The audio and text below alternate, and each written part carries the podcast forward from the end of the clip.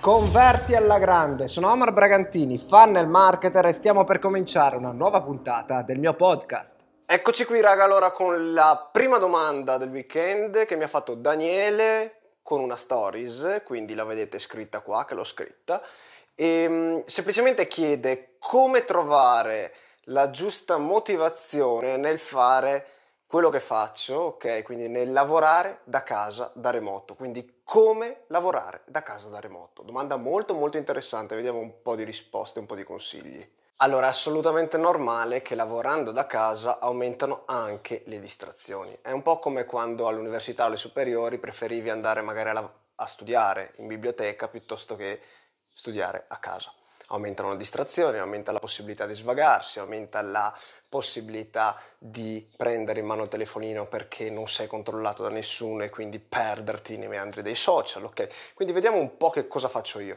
Prima cosa fondamentale, io ogni sera mi scrivo un piano su un'agenda, appunto cartacea che utilizzo io, di cosa farò il giorno dopo.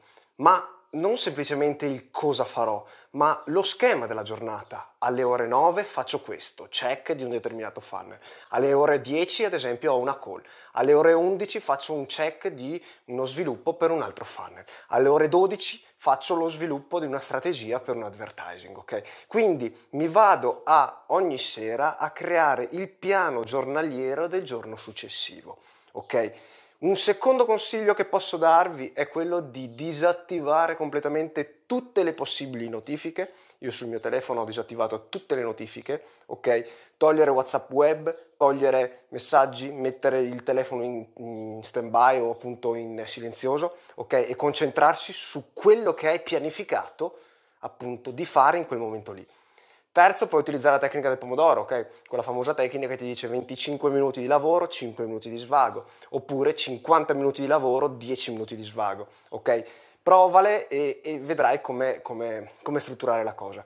Altra cosa ovviamente è trovare comunque un motivo di svago, trovare una, una valvola, qualcosa. Quindi Posso comunque uscire, andare a prendermi un caffè, uscire fuori per una passeggiata, alla mattina ad esempio vado in palestra, ok? Poi cosa faccio? Leggo, mi ritaglio magari mezz'ora in cui ho pianificato nella mia agenda giornaliera che in quella mezz'ora lì la dedico alla lettura, solitamente è ad esempio dopo colazione, dopo pranzo e dopo cena, ok? Ovviamente tutto questo risponde ad una domanda, perché ogni mattina mi sveglio dal letto e faccio questo? E non faccio altro piuttosto, ok? Perché dedico tutta la mia giornata o parte della mia giornata a fare questa determinata cosa.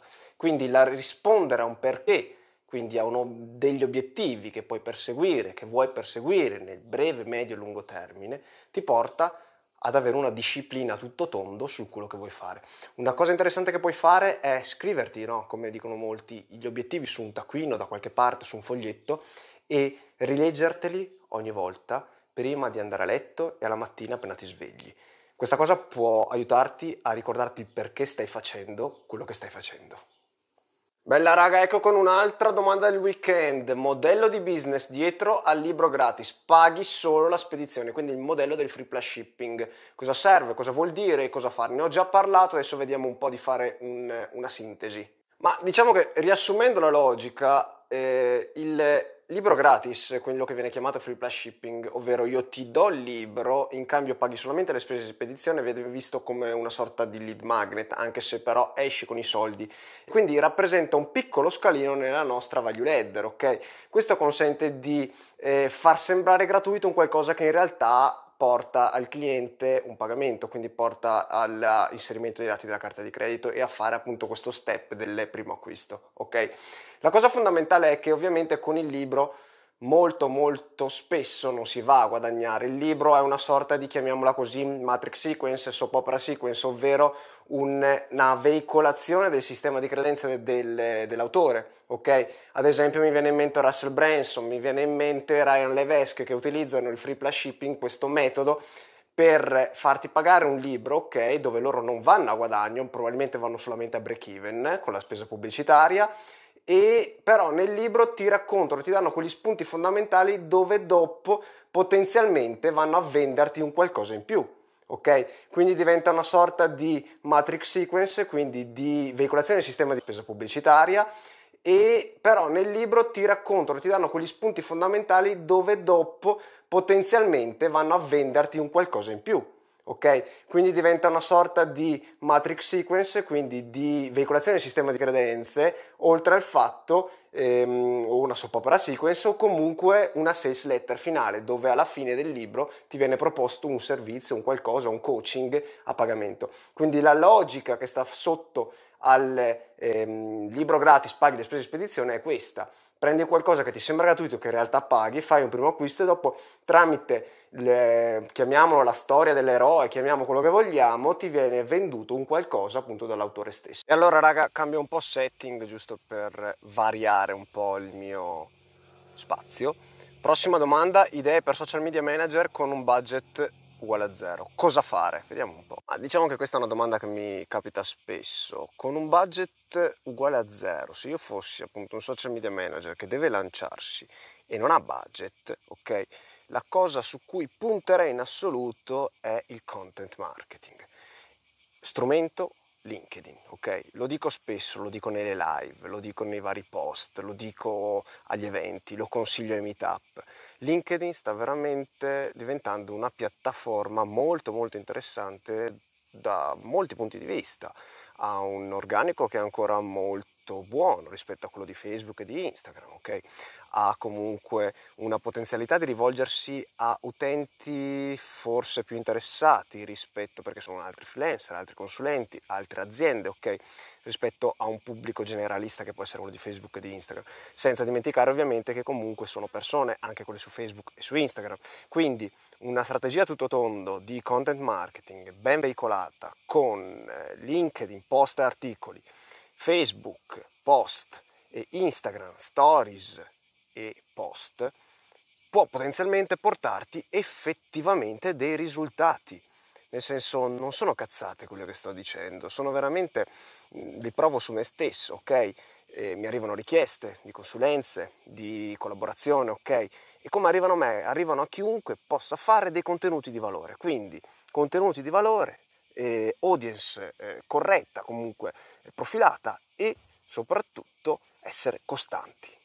Allora raga, ecco qui un'altra domanda molto interessante, strategia per il lancio di brand t-shirt Ironic in dialetto regionale, tra modi di dire stereotipi. Ok, vediamo come sviluppare una strategia per questo tipo di business. Allora, progetto molto molto interessante e quello che io baso sempre, dopo aver fatto ovviamente un'analisi di fattibilità e di potenzialità della domanda eh, di questa tipologia di prodotto, è di basare il lancio di un e-commerce come se fosse appunto il lancio di un infoprodotto, quindi come al solito dico, organizzarsi una parte di pre-prelancio per acquisire l'audience, creare una sorta di community, creare una parte di pre-lancio dove andrò a nutrire l'audience, a creare una sorta di hype okay, nei confronti di un lancio, quindi fase di lancio dove avverrà l'apertura dell'e-commerce e una volta aperto appunto fare la parte di post lancio dove si verificherà la parte ad esempio di retargeting, dove si verificherà la, la parte di post vendita, quindi la continuazione evergreen dell'e-commerce. La cosa interessante in questo caso è quella di lavorare molto sul prelancio, come acquisire un audience di questo genere. Una cosa che mi viene in mente eh, è quella di poter creare dei mini eventi, dei mini workshop, dei mini ehm, eventi localizzati a livello regionale, ovviamente se parliamo di magliette a livello regionale, e quindi lavorare su degli eventi che vadano a portare le persone okay, a condividere questi, eh, queste t-shirt. Okay? Se ci parliamo di ottica regionale, questi mini eventi saranno organizzati nei vari punti focali dove ci saranno appunto anche le magliette in ben vista, ok? Un'altra cosa fondamentale secondo me è quella di lavorare a livello di influencer, ok? Cerchiamo di acquisire l'audience, di lavorare sull'audience di potenziali influencer che sappiamo hanno come audience loro, ok?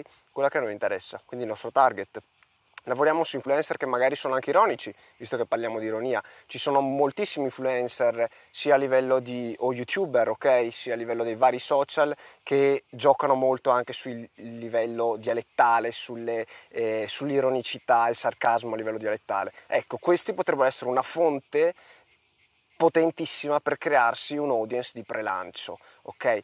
Creatasi un'audience andremo poi pian piano a nutrirla sia tramite appunto i nostri influencer sia tramite i nostri contenuti e dopodiché appunto eh, creare questo hype per l'apertura dell'e-commerce.